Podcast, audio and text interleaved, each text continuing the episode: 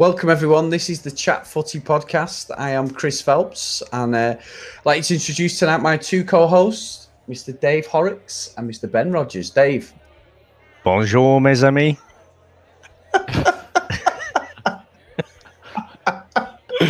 You've been waiting weeks for that. I have. I'm going to be really. This is, this is Ben. I'm going to be really boring and say hello.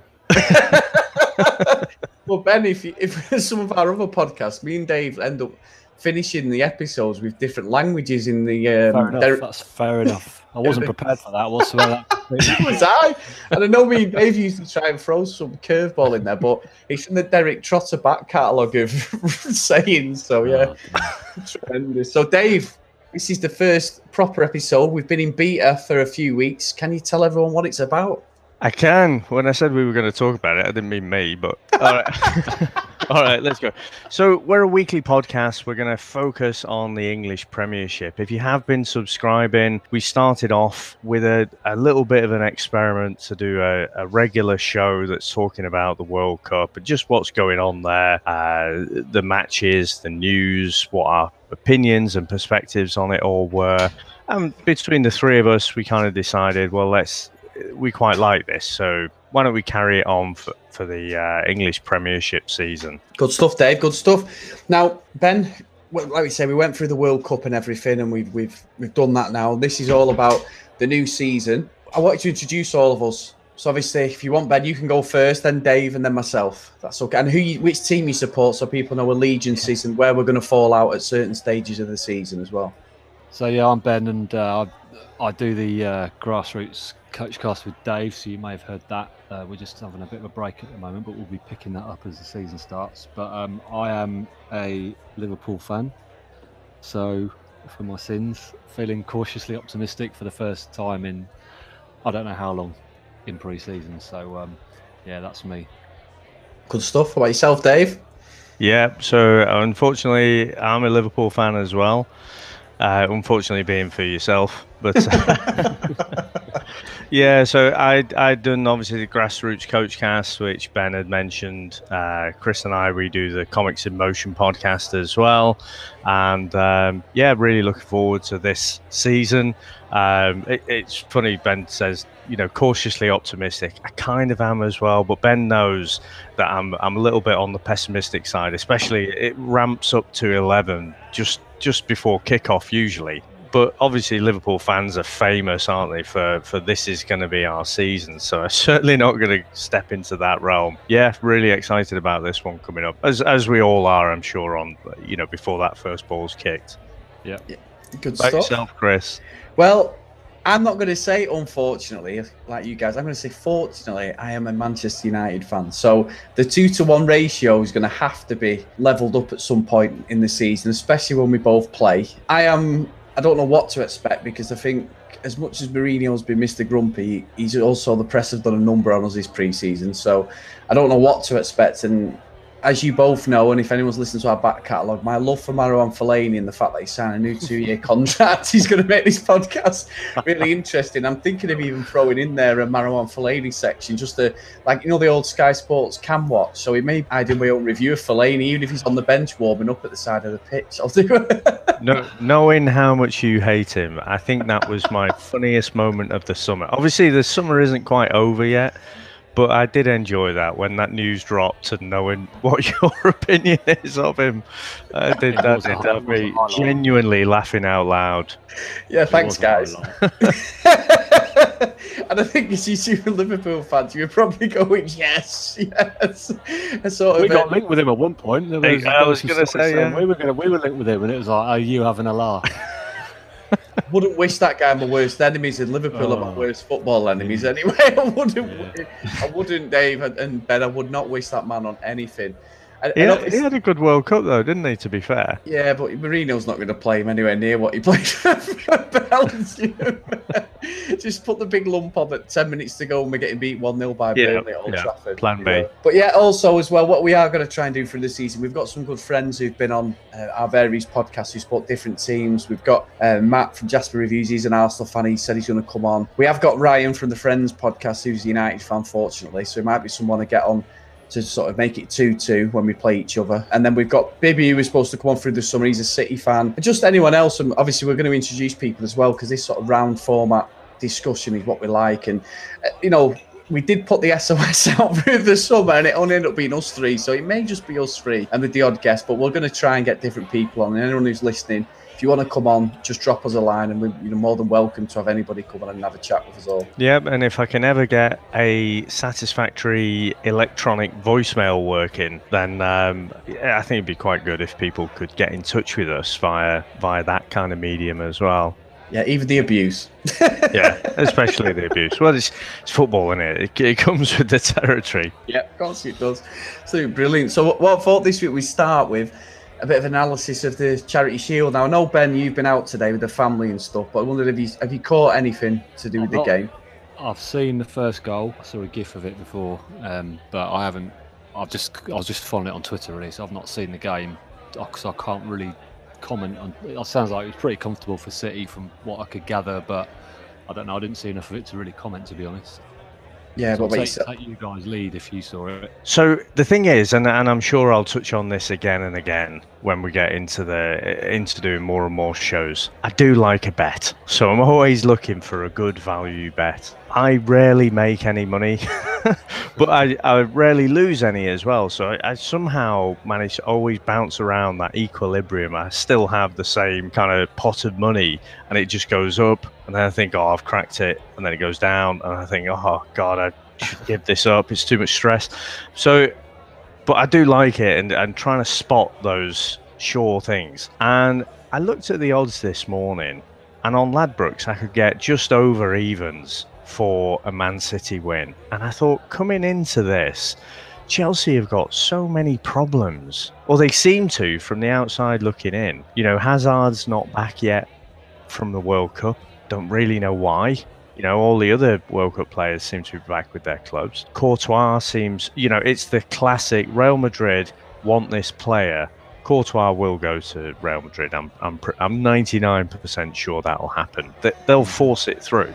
So they've got all these problems, and City have just quietly been going on about their business. They won the league at a canter last year, and I just thought over evens for a City win. Surely I'm reading this wrong. So, so I had a few quid on that, and, and I think it was I think it was uh, pretty much as comfortable as that, wasn't it? I, I don't think Chelsea ever really looked like having a look in. I mean, Chris, what what did you think of the game? Yeah, I did.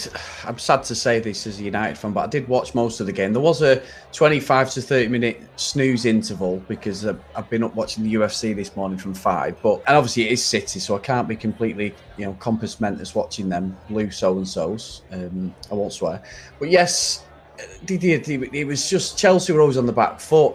I tell you, he looks a good player for City, and he didn't play last year. And, and we did a fantasy draw with the family last night, which I thought was brilliant. Actually, I'll discuss that with you in a bit. It was absolutely brilliant. Where you, you know you pick your team, and everyone you can only have one pick. Mm-hmm. It's Mendy, and Mendy looks a great player. I know he did his knee and didn't he? And he was out for most of the season, and he was more renowned for his social media activity. But he looks he looks a bit like what Micah Richards or sort of Yaya Toure was. You know that powerful. Obviously, he's a left back, but he looks a cracking player. And I think he just run rings around Chelsea. They couldn't keep up with him for pace or power. And and if he stays fit, he's going to be a proper player for them this year, City. As much as Walker gets the plaudits. He, he looks like he's going to be something else, and he played really well.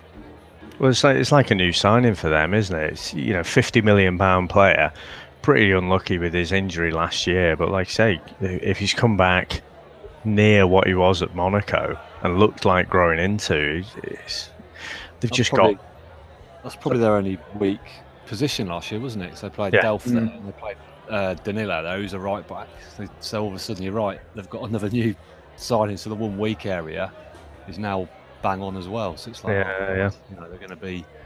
I don't know. They're going to take some stopping. I think.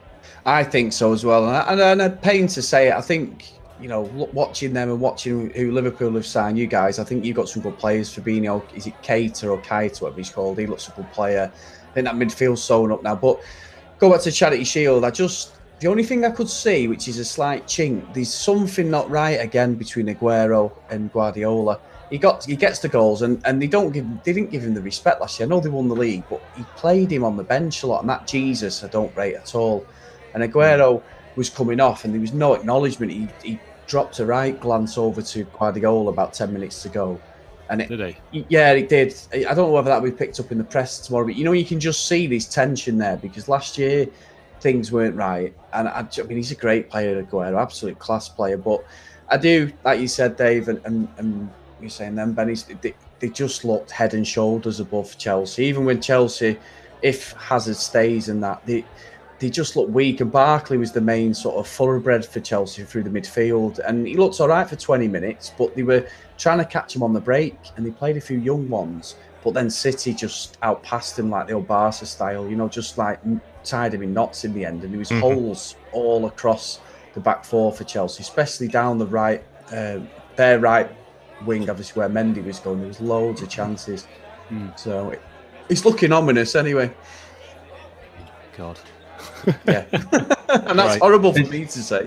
So I mean, we, well, let's let's talk a little bit about about Chelsea, and then do we want to go into pr- our, our actual predictions? So looking Yeah. ahead at the season, Yeah, do it, it do does look like an ominous uh, uh, thing. I can see the way it's going for City already. So I mean, what I, I just rattled off a few things there. I mean, it, is it just my perspective? What what do you guys think of what's what's going on at Chelsea? There's, there's something not right there. Is I, what, what I was a bit baffled by was why Jorginho went there. Well, he was he was nailed on to go to Man City, and I think he's quality. I've seen a bit of him play, and he's he's class. Mhm. Uh, I just found it bizarre that he went to Chelsea. I mean, it's still a big club and money talks and all that. But yeah, I think you're you're right. They just seem in a bit bit of disarray. Totally. I mean, the sort of price Hazard out of the market on there. There's 200 million for him. I don't think anybody's going to pay that. I don't think Real Madrid will pay that. So I think they'll keep him, and I, I'm not even sure they'll let Courtois go either. I think they'll keep him for the last year of his contract.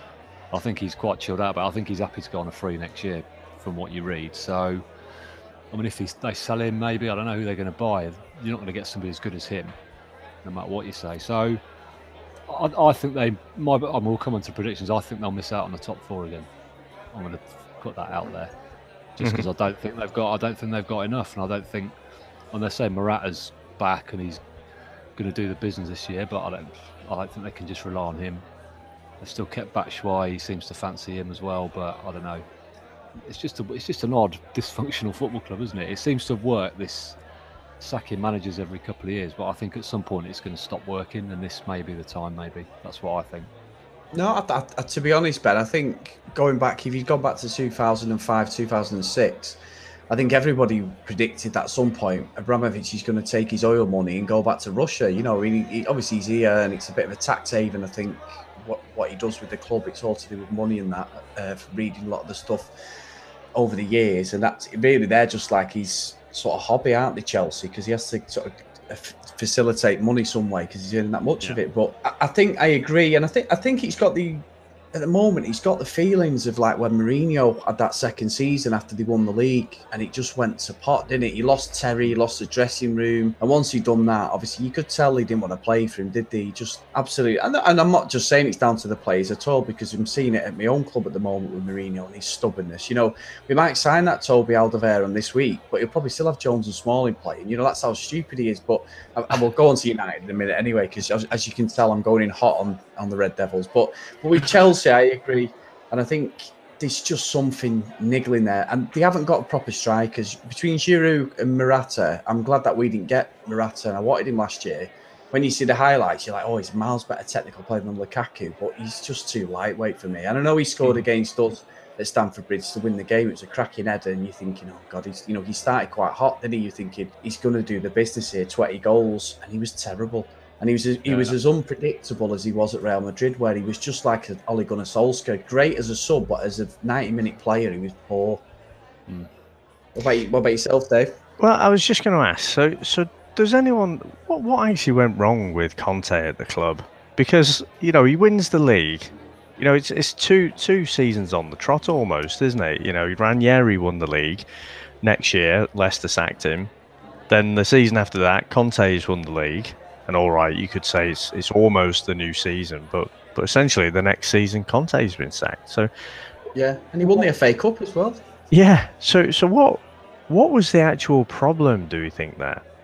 Well, if you read if you read the stories about it, they said that he was he was confrontational. His training was too intense. He he worked the players too hard. He didn't communicate with them, and all that. But you're kind of like, well, he's won two trophies in two years. Yeah. I'd be, you know, you're. I mean, God, we haven't won a trophy for oh, six years now. You're like, it's weird, it's weird, isn't it? Yes, yes. yeah. shut up, shut it. Um, first dig of the season, love it. But he, he's confrontational. But but if you look at all of the great managers, surely Pathetic, they all are. Yeah, of course. Yeah, exactly. It's, I mean, come- they're just too. It's too pampered, isn't it? And it's like, oh, he's, you know, we're getting a hard time, but he's won you the league.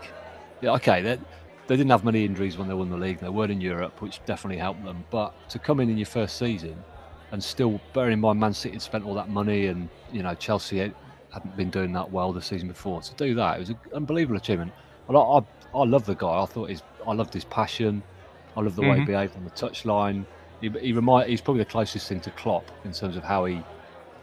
He just looks like he loved his players, and they sort of loved him back. So it was bizarre to read that. Oh, he's fallen out with all these players because you know, I mean, he fell out with Diego Costa, which probably isn't the most difficult thing to do.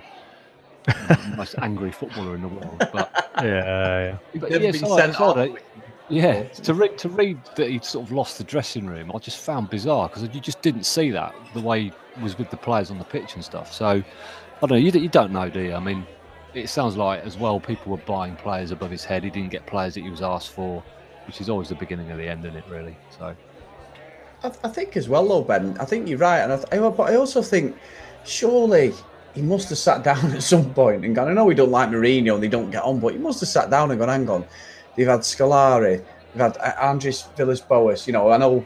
Uh, thing you went in there, they absolutely hated Benitez, and he won him a cup and Yeah. stuff. You know, all the fans hated him because of his Liverpool connection. But he actually went in there and won him the European uh, Europa League, didn't he, and stuff. And it's like whoever they've had two seasons in. I mean, Mourinho was absolutely dire with the second season. They nearly they were in the bottom three at one point, weren't they? Sort of around Yeah. Christmas time, that bad. So Mm. you can understand that. And the Ranieri one was a weird one with, with Leicester, but surely he must have they must have said to him like, you know, you've just got to humour uh, Roman. He might just come to you and say, right, I've just bought this guy, let him do it, you know, because they won the league, he, he won the FA Cup. Yeah, they weren't as consistent there, but he's got to buy. And maybe they, they don't want to give him the money to buy because there's a lot of players like you know Fabregas and that. They're not the same players anymore, are they? They, they were great in the heyday when he went to Barca, but he wasn't great since he's come back to the Premiership. So maybe it's that. I don't know, but it's a strange club, and and it shows sometimes. And that's me being. I know we've got money and you've got money, but it's sort of like when they say you're buying. You know, you can't buy class, and I think. That- That's not me pigeonholing every Chelsea fan at all. 'cause I'm sure these guys have been there for years, but and gone watch them. You know when it was the old shed end and all that. But it seems that Abramovich is just too trigger happy. He doesn't want to cement a club, and that's why they have so many young lads out on loan because they have no belief that they're going to even make it into the club. Even Loftus Cheek, he's, he's never he really played. He won't play. He's not. He's not going to play this season, is he? I'll be amazed No. if he gets included. He needs to go out on loan again or sold. He's, he's too good to go back there and not play. Yeah, you're totally right. What about yourself, Dave? Yeah, so I I agree with all of that. I, I, it, niggling in the back of my mind is, you know, is is it a style of football thing again? Because, you know, when Mourinho was there for the for his first stint, you know, everyone and and I've known plenty of Chelsea fans, you know, since before they had the money, so they they were around. um, you know, there's just more of them now. Yeah. They were, they were so happy to win the league. They hadn't done it for so many, was it 50 years or something daft like that? You know, they, they hadn't done it for so long. So everyone was just happy with that. But then with the success, you know, comes the higher expectations and wanting to see better football. Yeah. You know, so that's why Mourinho lost his job the first time, wasn't it? It was all Yeah. around the style of football. And then it, it seems seems to the investment from Chelsea seems to come in spurts. It's not like, you know, consistent. You know, since since City have had money, they've spent consistently. United have spent consistently. Whereas Chelsea seem to go through these, you know, they'll spend massively and then not spend a lot. And and you know, with the amount of money that is in the game now, you have to keep spending to stand still. You have to keep. Or, or, uh, sorry, that's not quite correct. You don't have to keep spending, but you have to keep improving your squad or you stood still. So if you're Southampton and you've got a world class academy there and you keep churning out these players on the conveyor belt, okay, well that's still, you know, getting you better players. So you don't necessarily have to spend the money. It's, it's just a lot harder to do it that way, it seems. So yeah, I, I think I think Chelsea will, will miss out again. Um, uh, any change in manager, again, one of the nice things I think Southampton do is they have a rock solid backroom setup, don't they, and structure. So when they change the manager or change the coach, it doesn't, you know, you're not changing the DNA of the club. Whereas I, I get the impression the whole philosophy when a new manager comes in at Chelsea, you know, they're going to have to decide do, do the players I've got now fit in with that manager's philosophy you know, if you look at, you mentioned Scolari there, very different footballing style to Mourinho. You know, if you brought in Sam Allardyce, you know, you might have more luck with that, that, with those group of players. But if you brought in Guardiola, I think he'd struggle with that squad, wouldn't he? Because it's, it's just not, they're not his sort of players, apart from probably Hazard. Yeah, they're not technical enough, are they? Yeah, I mean, you know, it's, it's look, they, will still be up there and thereabouts. It's still a bloody good team. Um, but oh, just a top six team. They are. Yeah, just they're just different sorts of players, aren't they? lots and lots of different ways to play the game, yeah. and you need to decide what your philosophy is, and then try and get the players in who, who can execute on that. Yeah. Well, well, I know we're going to do predictions in a in a bit, but I've got a wild card team that I think are going to do well this year. So I want to stake my claim, like the Uruguay and the World Cup ones, which I was, wasn't far off with them there's a little dark horse. I've, I've been doing a bit of research, so we'll we'll go into that in a bit. But in terms of winning the league, I mean, okay. do we do we think do we think it's City and the rest? Uh, yeah, I, I kind of do. I don't. I don't. Th- well, I think the problem, not a problem, but I think the thing Liverpool have got to do, and it, it's like Klopp said. He said it, it sort of doesn't matter about playing City head to head because you know we took we proved we can beat them. It's about beating everybody else mm-hmm. got to beat, and I think we've got a lot better at that. I think now when we go to teams like I don't know a Southampton away, or you know, I was going to say Swansea away, but we lost to them.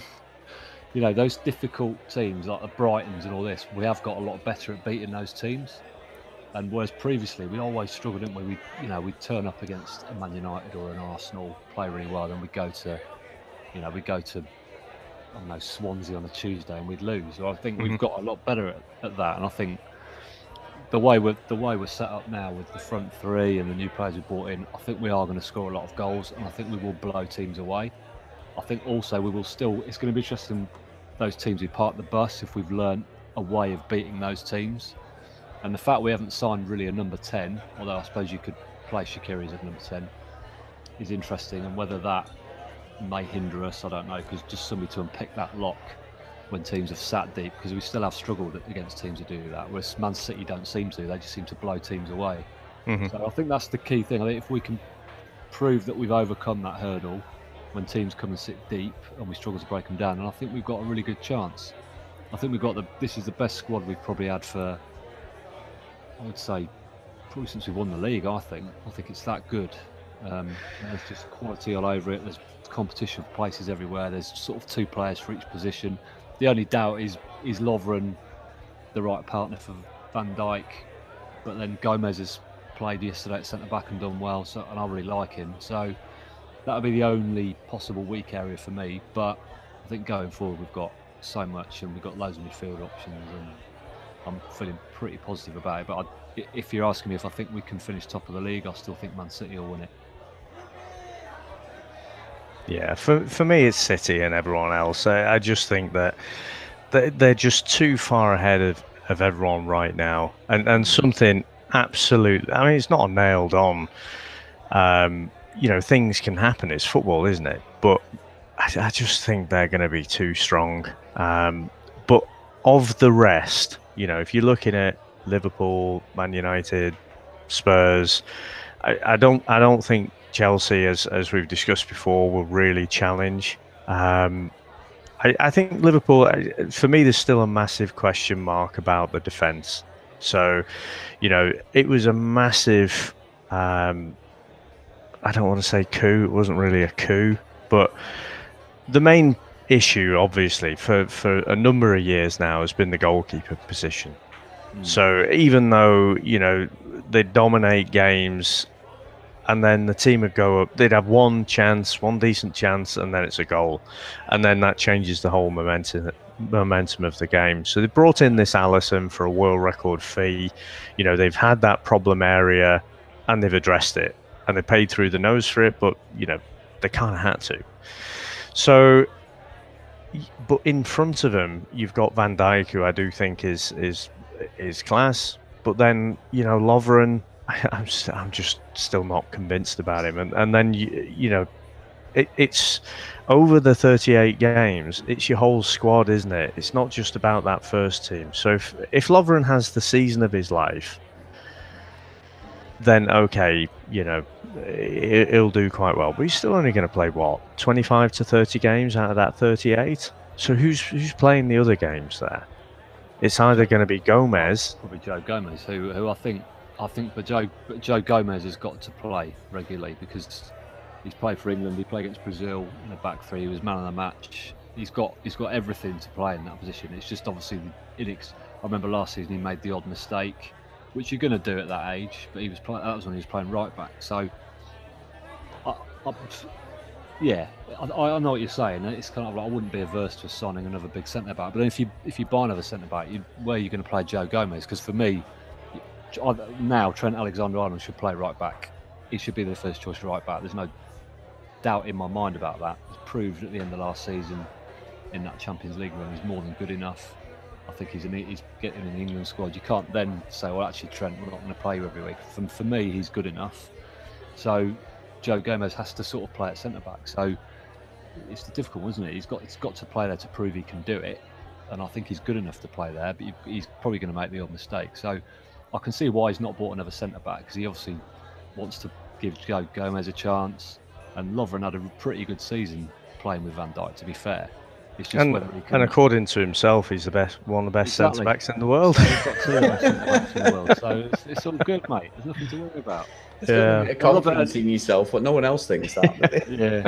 I, mean, I Robert... think even didn't Klopp say Klopp said something like that. he said, "Oh, it's okay for other people to say that, but he probably shouldn't have said that himself." No, he shouldn't. And but you know, Andy Robertson was a revelation, and Trent's been great. So that, I think there's a lot of reason to be not too down on the defence. I think that Lovren's got to prove he can do it over a season and cut out the daft mistakes because he still does make the odd one, but he just generally looks a bit more assured playing against playing with Van Dijk. I think when Van Dijk's not there, that's when you've got a problem because I think Lovren's just not a natural. He just doesn't seem comfortable being that main defender. Mm-hmm. You know what I mean? Or the and he should be because he's the most one of the most experienced. But it's an odd one. But yeah, like you said, I think the goalkeeping thing was a huge thing. And if we got into the season with Karius in goal, I mean, you know my thoughts on it. I'm not going to repeat what I said about that, but it would have been pretty grim. I think the fact he's just lost the fans' trust, and I think that makes it very difficult for him. And I personally think he's got to go to another country to get his career back on track. I think yeah, I think, I think so. In this, yeah. in this country with him, it's just going to be murder when he's playing. So I feel for him, but I think I think the writing's on the wall.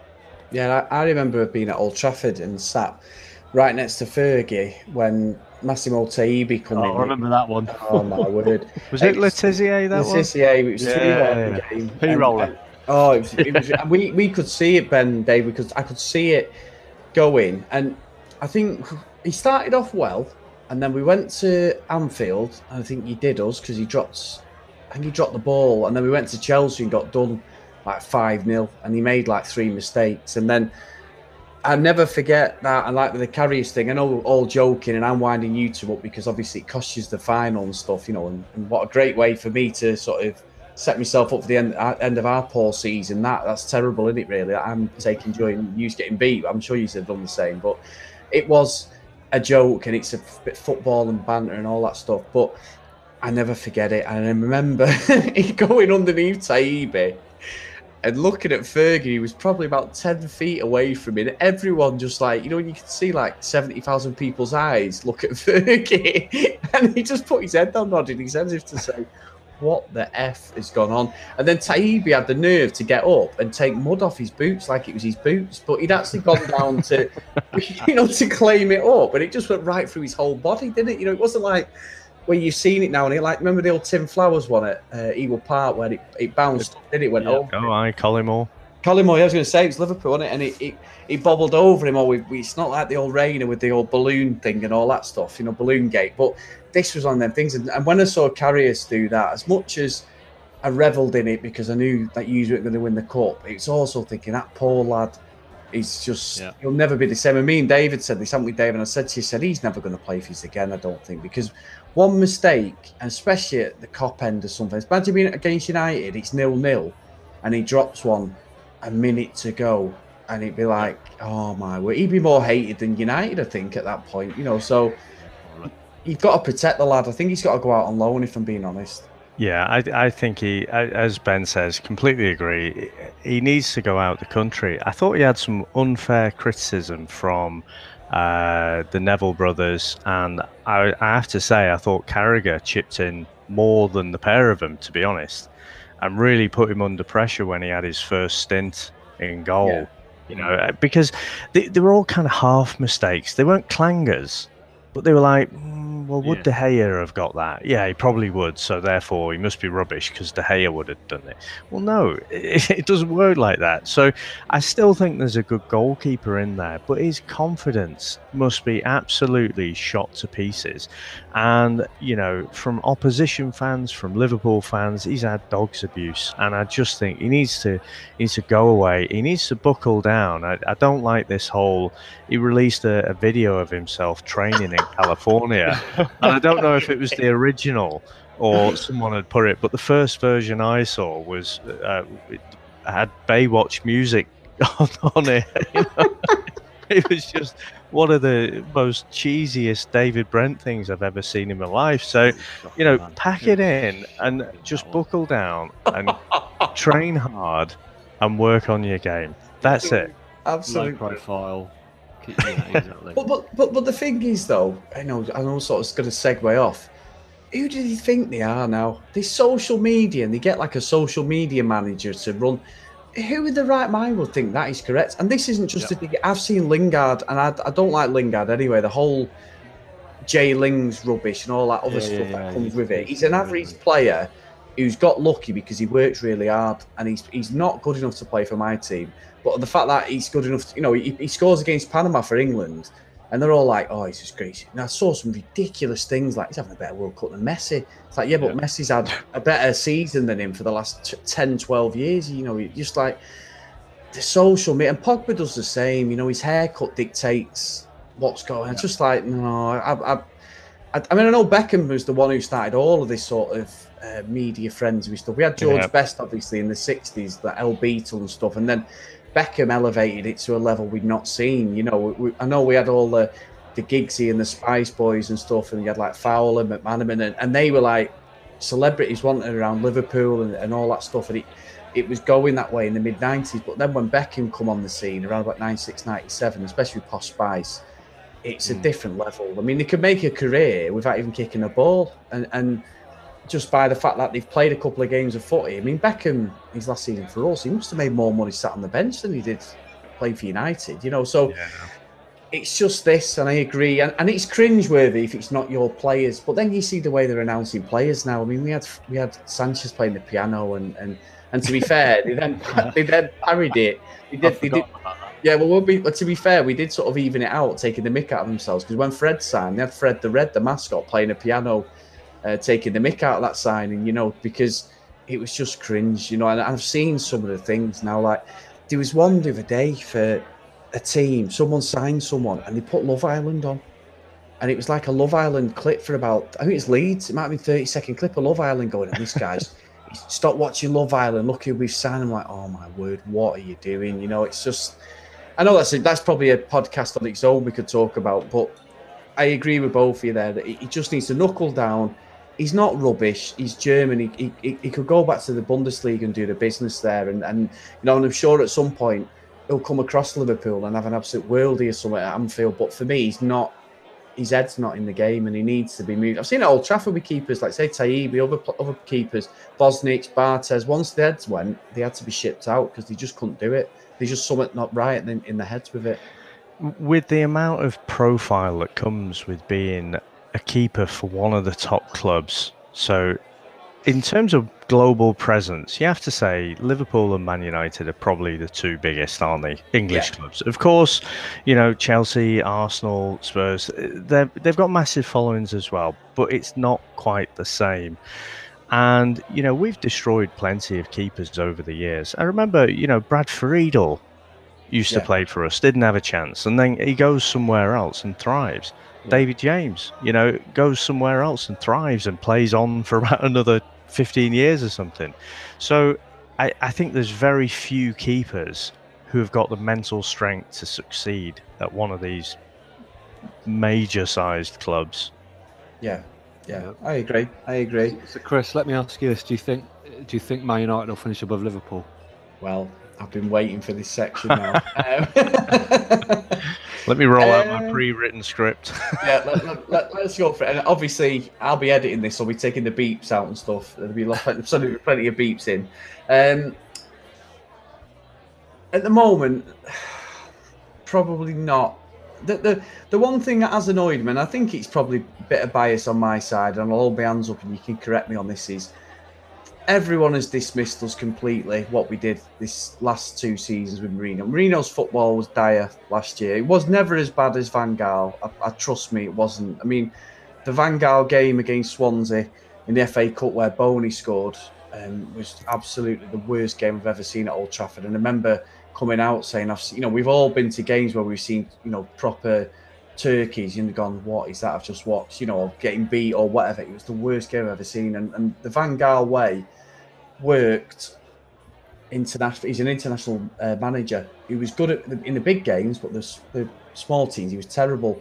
Whereas Mourinho, he's great against the small teams at the moment, but the big teams, he's only pulled off like City. And I think, I think we uh, did we beat you? We beat you, didn't we, last year at Old Trafford? It was a terrible yeah. draw, one at Anfield, but I think they were the only two wins really. We were mm-hmm. absolutely atrocious.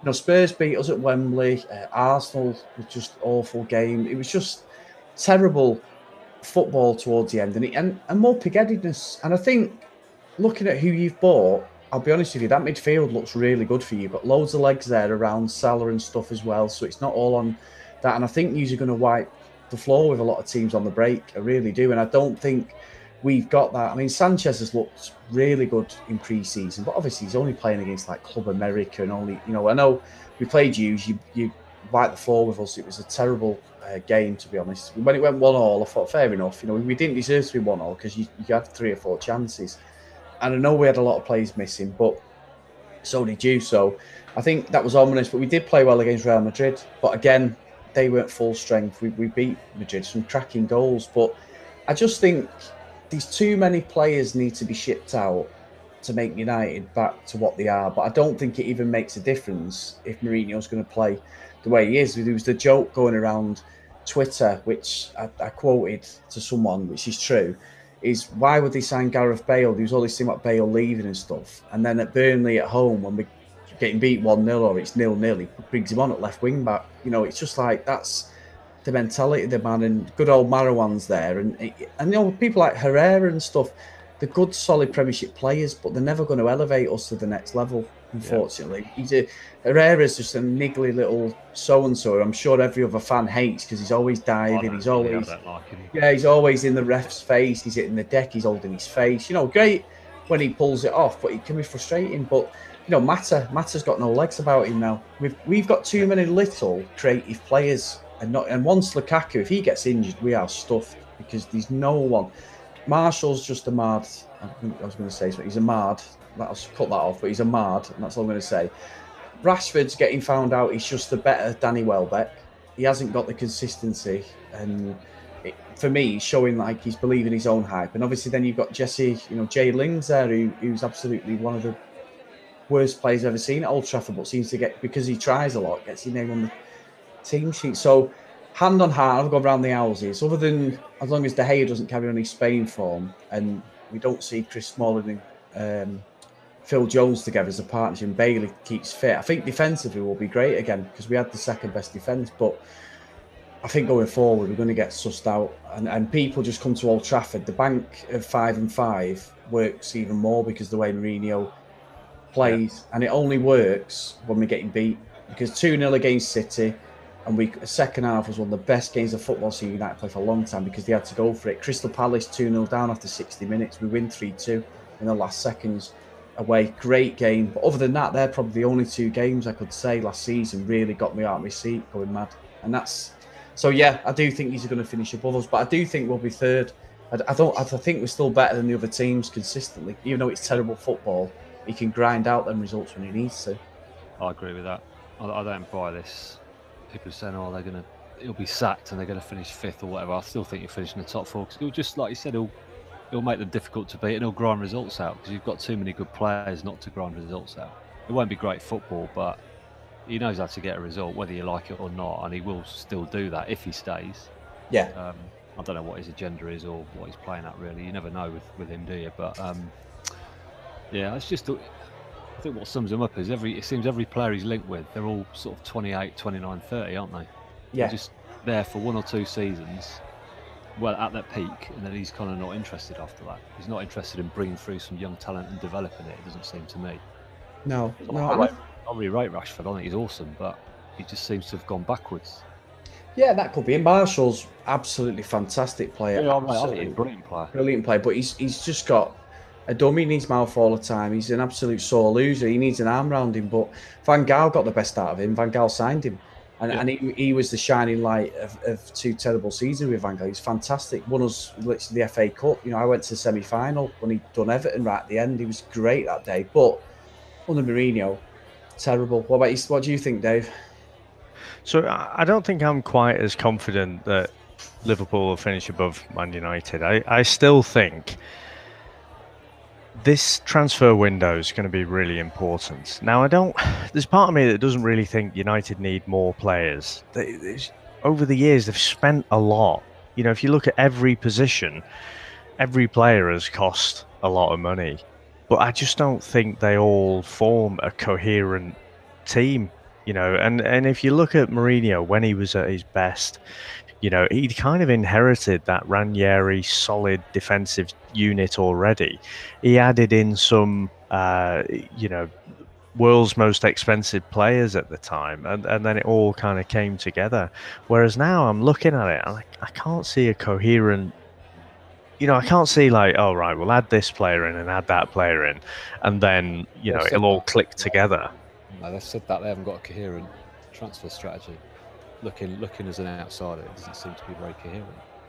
No, yeah. it doesn't. It doesn't. I mean, the last few transfer windows, we've not done anything at the end, which is great. So you've not got that scramble. I know Fergie pulled off like a Berbatov and stuff in his day, at literally the last seconds. I mean, the last time we did any transfer deadlines was Fellaini. So, I mean, that just says it all. But we're usually quite quiet, and they'll, you know, Sky Sports will flog transfer deadline day to, you know, to within an inch of its life, won't they? You know, because I remember being in Spain when we signed Fellaini. It was literally, you know, I woke up in the morning and we got the paperwork through.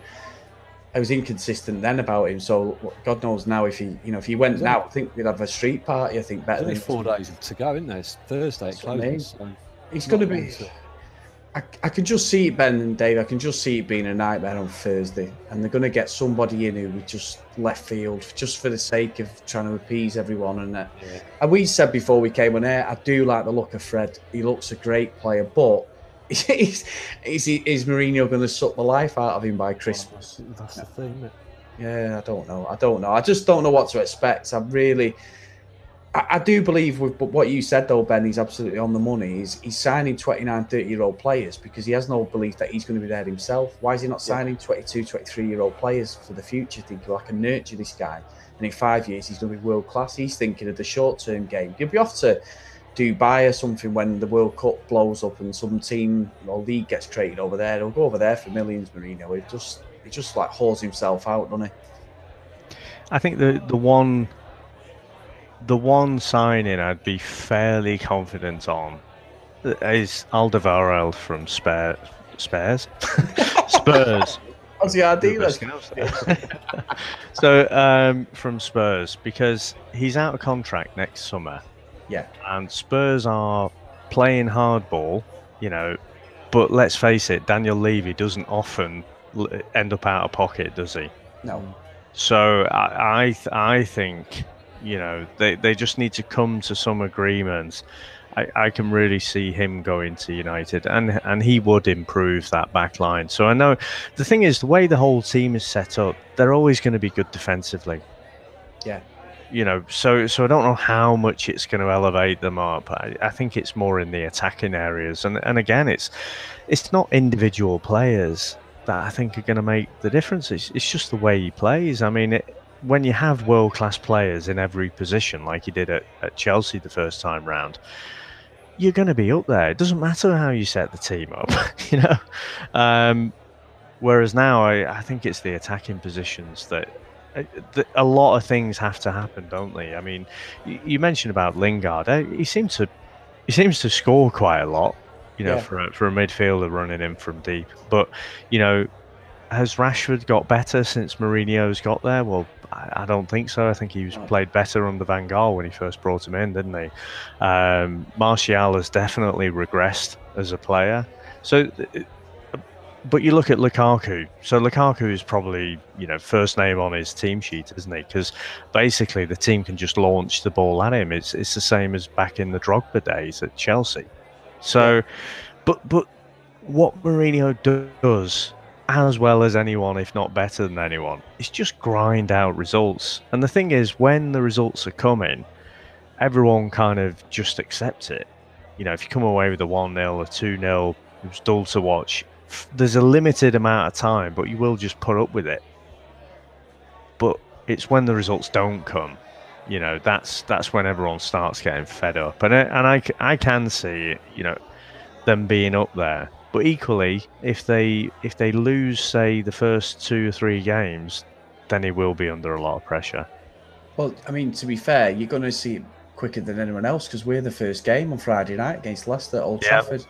Yeah. So, so that's going to but i do the, the problem I had is we were playing teams who were inferior to us on paper at Old Trafford, and he's going with two defensive midfielders, and he's going with Herrera and Fellaini, or like you know Carrick only got a few games last year, but it's always the same. And then he's relying on like a Sanchez. I know we didn't get until Christmas or a Mata to try and unpick that lock, and it just doesn't work. And you've got you know Valencia there, and I've said this loads of times to my friends and that, and it's a, a cliche, I know, but he couldn't cross his legs that lad. You know, he get he has more.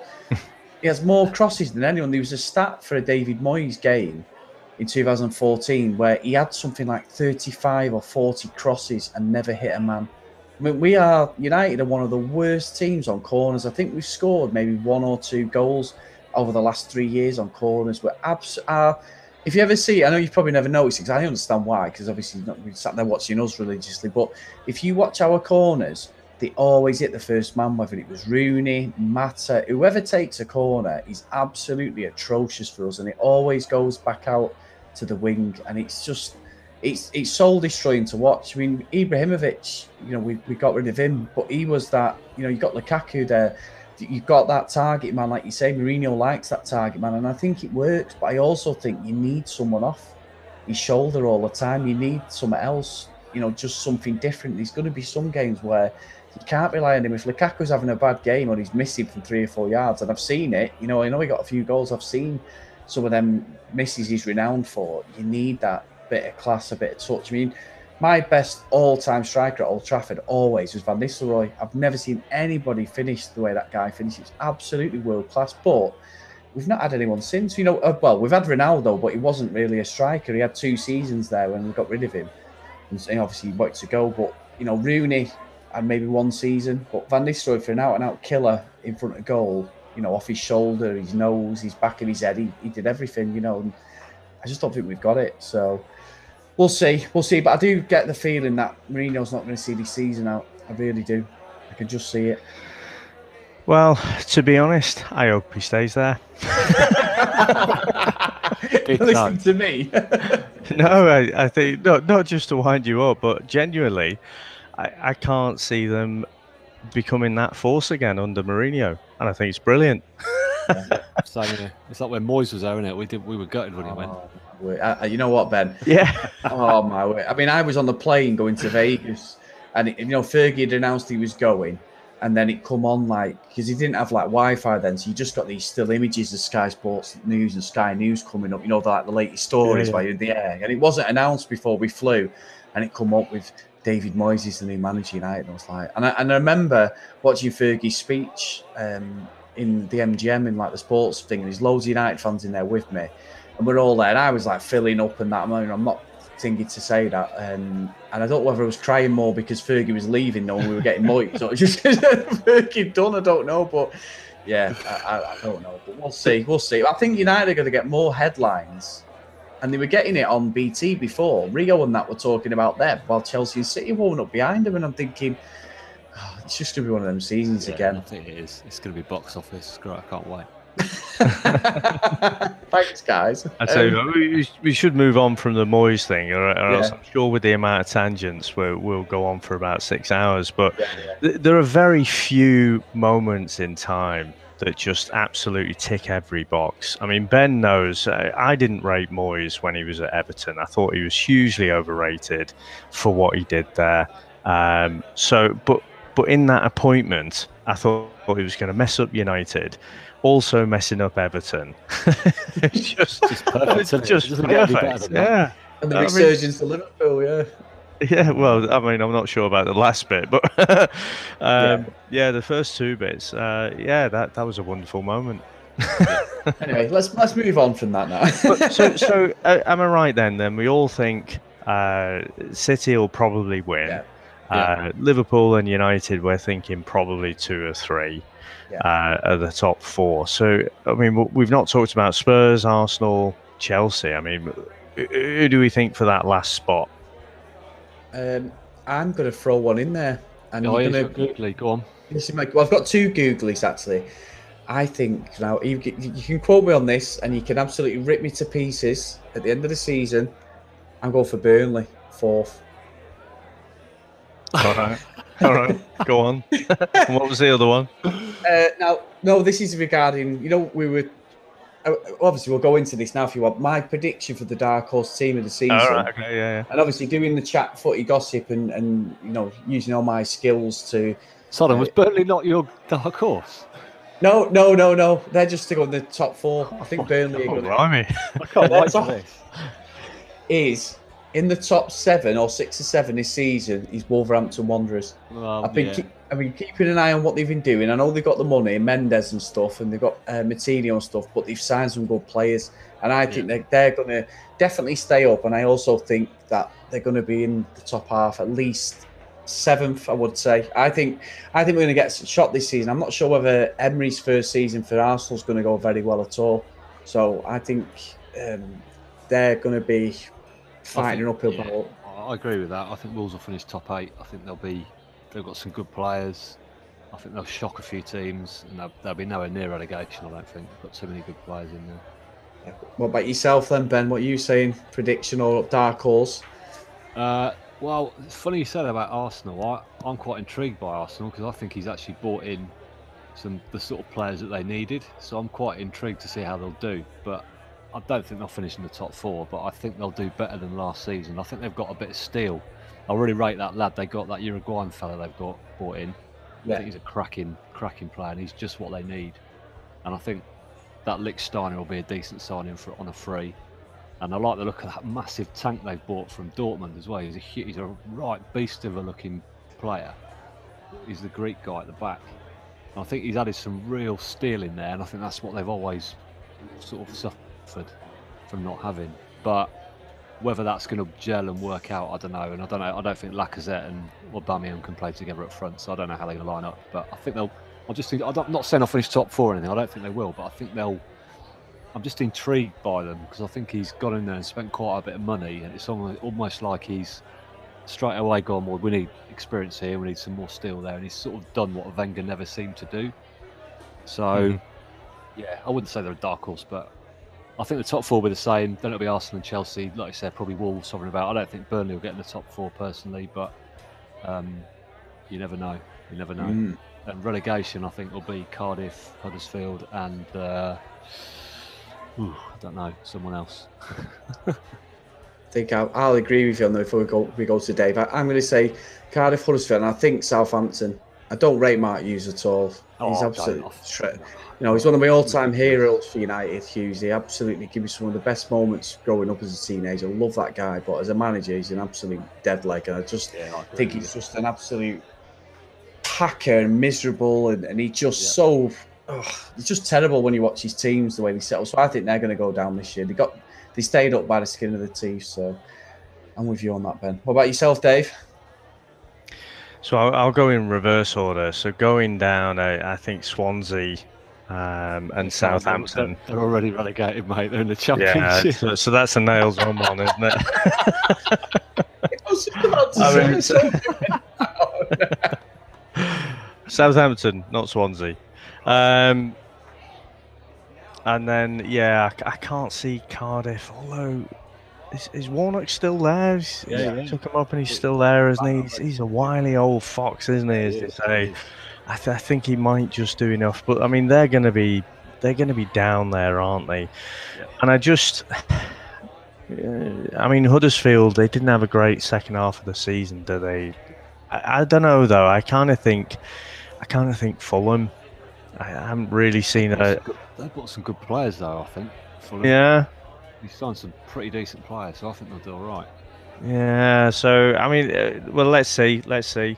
Um, I'd, I'd agree with the dark horse prediction as well. I, I think will they push top eight? It's, it's, it's going to be difficult, isn't it? But Wolves are definitely one to watch. I think that Ruben Neves is he's going to end up at Barcelona or Real Madrid. Oh, class, I, I think he? he's that good, um, and he, he'll he may make an intermediate step somewhere. It, it just depends how Wolves do next year. So I, I'm not sure he's there for the long haul, but I do think he is absolute class. And and they just seem to have made some smart signings. And um, yeah, they they've had a great youth setup there for years as well. So I, I just I can see good things for Wolves this year. I think in terms of that top four, yeah, I, I think you're right. I think Arsenal. When I think of Arsenal, I kind of think of Charlton and Alan Curbishley. so I think of um, you know the Charlton fans at, at one time saying, "Well, Curbishley's taking us as far as we go. We keep finishing fifth, and then they sack him, and of course stocks can go down as well as up." I I think having the same spearhead, you know, for twenty odd years, it, it's gonna. We've seen it at United, haven't we? It's Yeah. gonna create massive ripples. So, yeah, he seems uh, the manager coming in. He seems to have addressed some weak positions. So it could all click, and I could end up with egg on my face. But I just think there's going to be so much disruption. Not necessarily just on the pitch, but in the whole fabric of the club, the whole infrastructure and everything that are used to having Wenger there. Um, so I think they'll finish outside top four. I'm really interested to see how Spurs do because I think if they hadn't moved to Wembley this year, they might have pushed City a lot harder than they did. I really like the way Pochettino sets his teams up, and you know they do have really strong.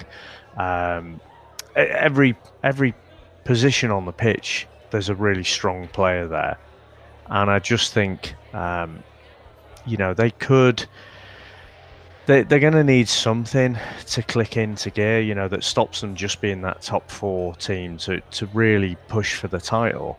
But I, th- I think they'll be there or thereabouts again.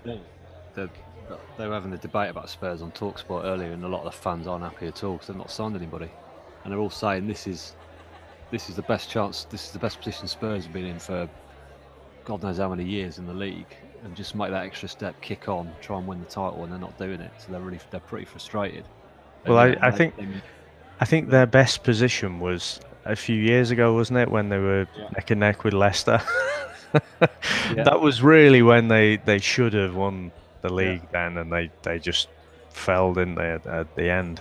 I think I think as well though one, one thing they've got to take into account um, is it's what they did when they took the mick out of Arsenal is the Arsenal stadium hangover. They've got to pay for it yeah. somehow. And Arsenal obviously had to have a business modelling. Well, that's why Wenger stayed for so long because he got them out of debt, didn't it? And now Arsenal can spend that bit more cash as obviously the Premier League has grown and they get all these parachute payment stuff and everything now. And that might be why Daniel Levy's not the man he is for nothing, is he? He's a, a hard taskmaster, uh, taskmaster anyway. So when it comes to transfers, so when it's going to come to this, you know, if if what they need to remember though, I know we all like fresh faces in for various reasons, but one thing Spurs have done and I really like is to be fair, all the players have been put on long term contracts over the last six seven months, every yeah. one of them. Yeah. So even if they sell them, they're going to get a lot of money back. Like what you did with Suarez and stuff. You know, he, he signs a contract and then they sell him six months later. You, it was a great bit of business from Liverpool. It was obviously something negotiated at the time, knew he was going, but that's what Spurs have done. Whether they're going to stay or not, it's going to make a lot of money on these players. So um, that's why obviously Alderweireld and stuff, he's probably going to come to United because he would have had him in a contract by now, wouldn't he, if they wanted to make mm-hmm. money. So. Yeah I think that stadium hangover is going to be there with Spurs for a couple of seasons, which is not right because I do believe and I agree with Dave. I think they're a great team to watch, and they're on the they're literally on that tipping point of going because they've got some good results in Europe as well. So, and now they've got that myth of being inferior to Arsenal out the way. They're actually the better team of the two at the moment. So it'd be a shame for them to go backwards because there's so many positives there with Spurs. Yeah. Yeah, yeah absolutely, absolutely. So of the rest, I, I can't really see see too much. I, I, always keep an eye out for how Newcastle are doing, but um, you know, I don't know what's happening with Newcastle at the moment.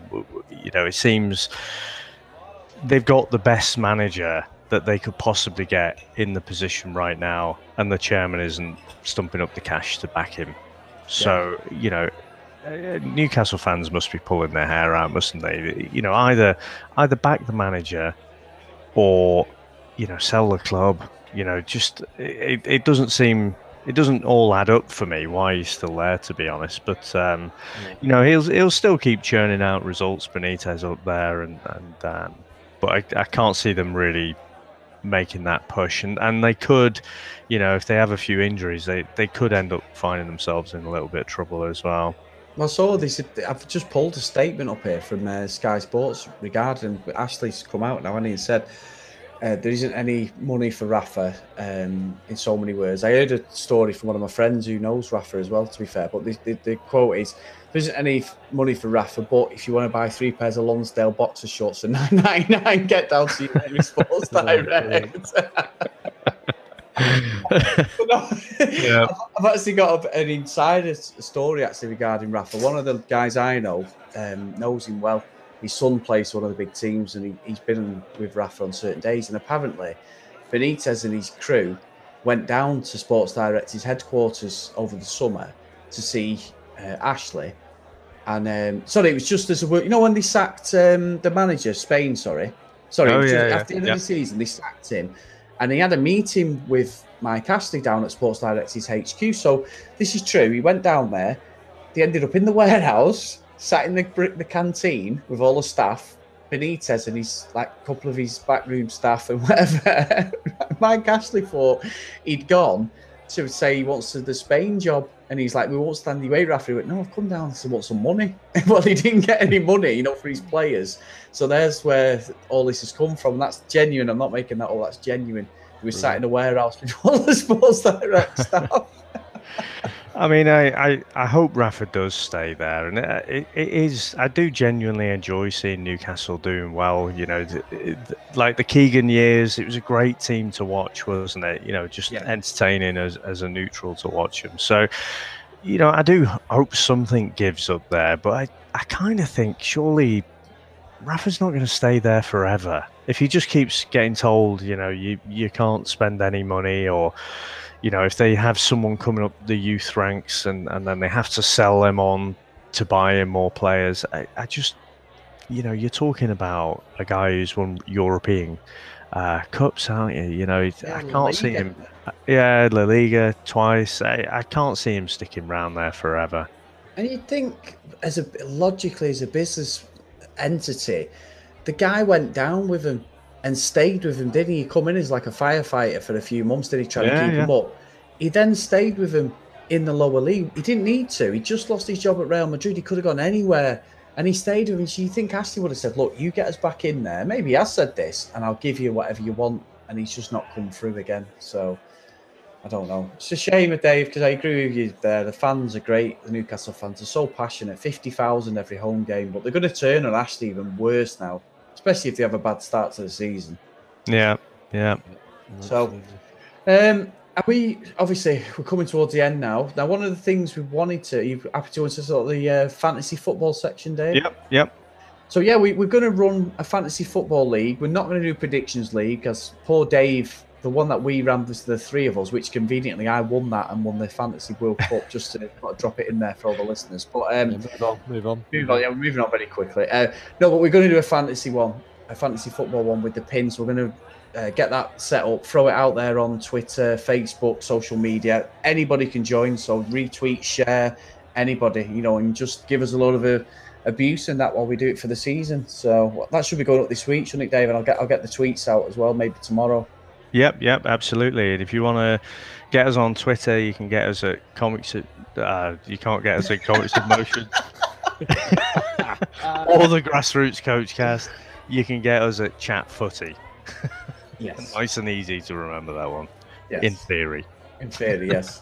now, now next week we will have um, the transfer section because obviously the transfer window will be shut. So we'll have a bit of a talk and reflect on, you know, what's happened, who got the best deal, was there any sort of shocks? Lastminute.com. Was there any Ann Summers products put in people's ears on the Sky News Live? That's- That That's still, I watched that live. It's still my favourite ever moment, and it was the sheer terror on this. There was two of them. One, that there was a blow up doll, and then there was um, an Ann Summers um, battery operated equipment. What they put in someone's ear. Append- appendage. It was the best would react, I don't know. Oh, my word, it was oh, the best. ever. And then the next transfer window, they were actually stood in the stadiums, what with no one around them. They were like in a corner Yeah. somewhere because they were so worried. Was Put them away for safekeeping, yeah, so they didn't get touched. Well, you just got all the scallies there, didn't you, on the bike Yeah. swinging them, come down, Sky. And they were just there. I mean, United's training ground's out of the way, so it's not like you've got to really cycle there to get there, or you've got to drive up there to get to the gates where we, tra- you know, where we train and stuff. But Cities is in Manchester City Centre now, so I'm sure that if they were outside there, I'm sure the Clayton Massive or Stockport Massive would be there doing There all sorts. parents, there were probably parents watching that going, I thought he was having a sleepover at so and so's house. He's on there. What's he doing there with that? Yeah, but with the Ann Summers thing, it's when he Yeah. goes, Gene, have you checked your drawer? Oh, I love it. Looks like yours. But yeah, so we'll, we'll we'll follow that up, and then that'll be a weekly podcast as well, which will be sort of subsection of this. Um, anything else you want to mention, guys, before we finish off? No, all good. Been good. Good to get back into it. Looking forward to doing it every week and seeing what the season brings. It's going to be awesome. Oh, great stuff. Now, Dave, go on, give us some plugs, Dave. Well, I'll start with one plug, which I've already kind of plugged a little bit. So, if you want to get across and listen to some uh, discussions about movies, TV shows, and games that are based on comics books, you can go across and listen to the Comics in Motion podcast, where Chris and myself will go through a different topic each week. And, uh, you know, we'll have a few laughs along the way as we do that. Good stuff. Now, Ben, what about yourself, mate? Yeah, we're having a bit of a break, but um, if you want to get in touch with us at the, when we start the grassroots one up again, we're at um, I've forgotten the email address, Dave. It's been so long. So I think I think the Twitter is G Roots Coachcast, isn't it? That's it. What was that? Twitter. Yeah, sorry. Twitter, and then I think the email is grassrootscoachcast at At gmail.com. Or grassrootscoachcast if you Yep. if, you- If you meant- Steve McClaren. if you Steve McClaren's then yeah. Um, now, obviously, I always got some sort of shameless plug.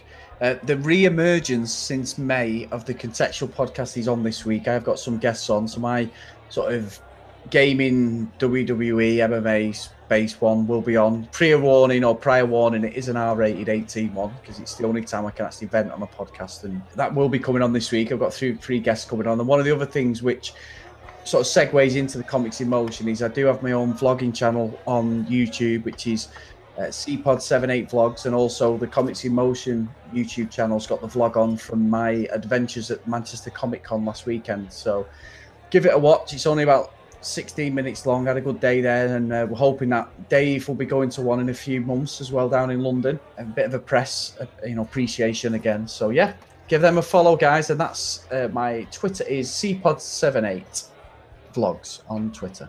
Okay, great episode. First one in the bag. We'll get promoting this on social media. And if anybody out there listening wants to come on, please get in touch You have with either me, Dave, or Ben on Twitter or Facebook. And you're more than welcome to come on and tell us that we're wrong. Dave, are you going to lead us out with any sort of foreign language or? Hasta la vista, baby. Only us could laugh at that. I think. yeah. It's, a, it's an oldie but a goldie that one. Yeah. Yeah. Take care, everyone. See you Cheers, later. guys. All the best. Cheers.